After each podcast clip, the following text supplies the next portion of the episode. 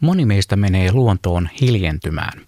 Urbaanimaailman kilinät, kolinat, tuuttaukset ja tööttäykset katoavat korvista melkein heti asfaltin loppuessa ja hiekan alkaessa narskua vaelluskengän anturan alla. Tai viimeistään kun retkisaapas losahtaa suon silmäkkeeseen.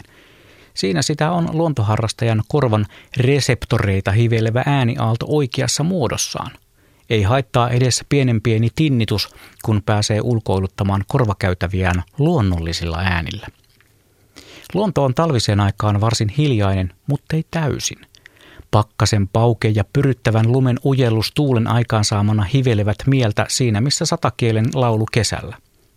Jos kohta, onhan kesällä paljon mukavampaa kuunnella luonnon ääniä kuin kylmän talven pimeinä hetkinä. Ensimmäisen peipon viserrys, laulujoutsenen sordinovapaa trumpetti, Samakkolammen lemmekäs kutukurnutus ja kaulushaikaran pulloon puhallus ruovikon kätköistä.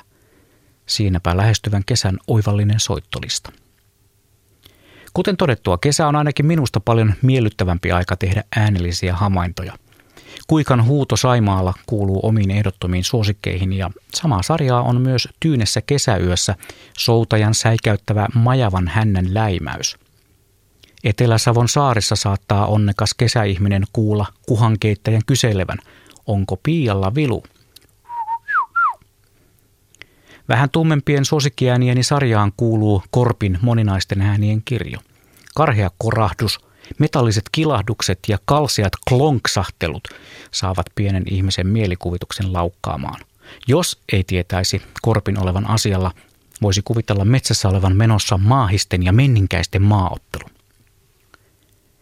Luonnon äänet katoavat taajama-olosuhteissa lähes kuulumattomiin kuin vanha kun vaihevirhe monovastaanottimissa stereotestin aikaan. Ei ole syytä kuitenkaan lannistua, vaan kannattaa pitää aistit avoimina. Mustarastaan huilun löytää helposti kaupunkitalojen välistä kaikumasta. Tirvapääskyjen kirskunta peittää parhaimmillaan jopa ykkösen ratikan kolinan käpylän kääntöpaikalla ja kyllä kalalokkien kailotus karkottaa kuuppaa kivistävän kankkusen. Lähestymme parhaillaan kesää. Siksi juuri nyt on paikallaan aloittaa luonnon tarkkailu myös äänimaailman kautta. Kaikkia lintujen ääniä ei tarvitse osata. Jos mielenkiinto riittää, voi ottaa tavoitteeksi vaikka kymmenen uuden linnun äänen opettelun ensi kesänä ja seuraavana kesänä sitten seuraavat kymmenen. Kehotankin nyt kaikkia talvisen vaikun poistoon ja höristelemään korviaan luonnon suuntaan. Voi olla, että et ensin kuule muuta kuin ympäröivän todellisuuden aiheuttamaa kohinaa – mutta korvapari yhdistettynä maailman tehokkaimpaan tietokoneeseen eli ihmisen aivoihin on niin mieletön kapistus, että pois alta risujen rapinat ja männynkäpyjen kopinat. Hetken kuluttua alat kuulla ääniä suomalaisesta luonnosta ja mikä parasta, ihan ilmaiseksi.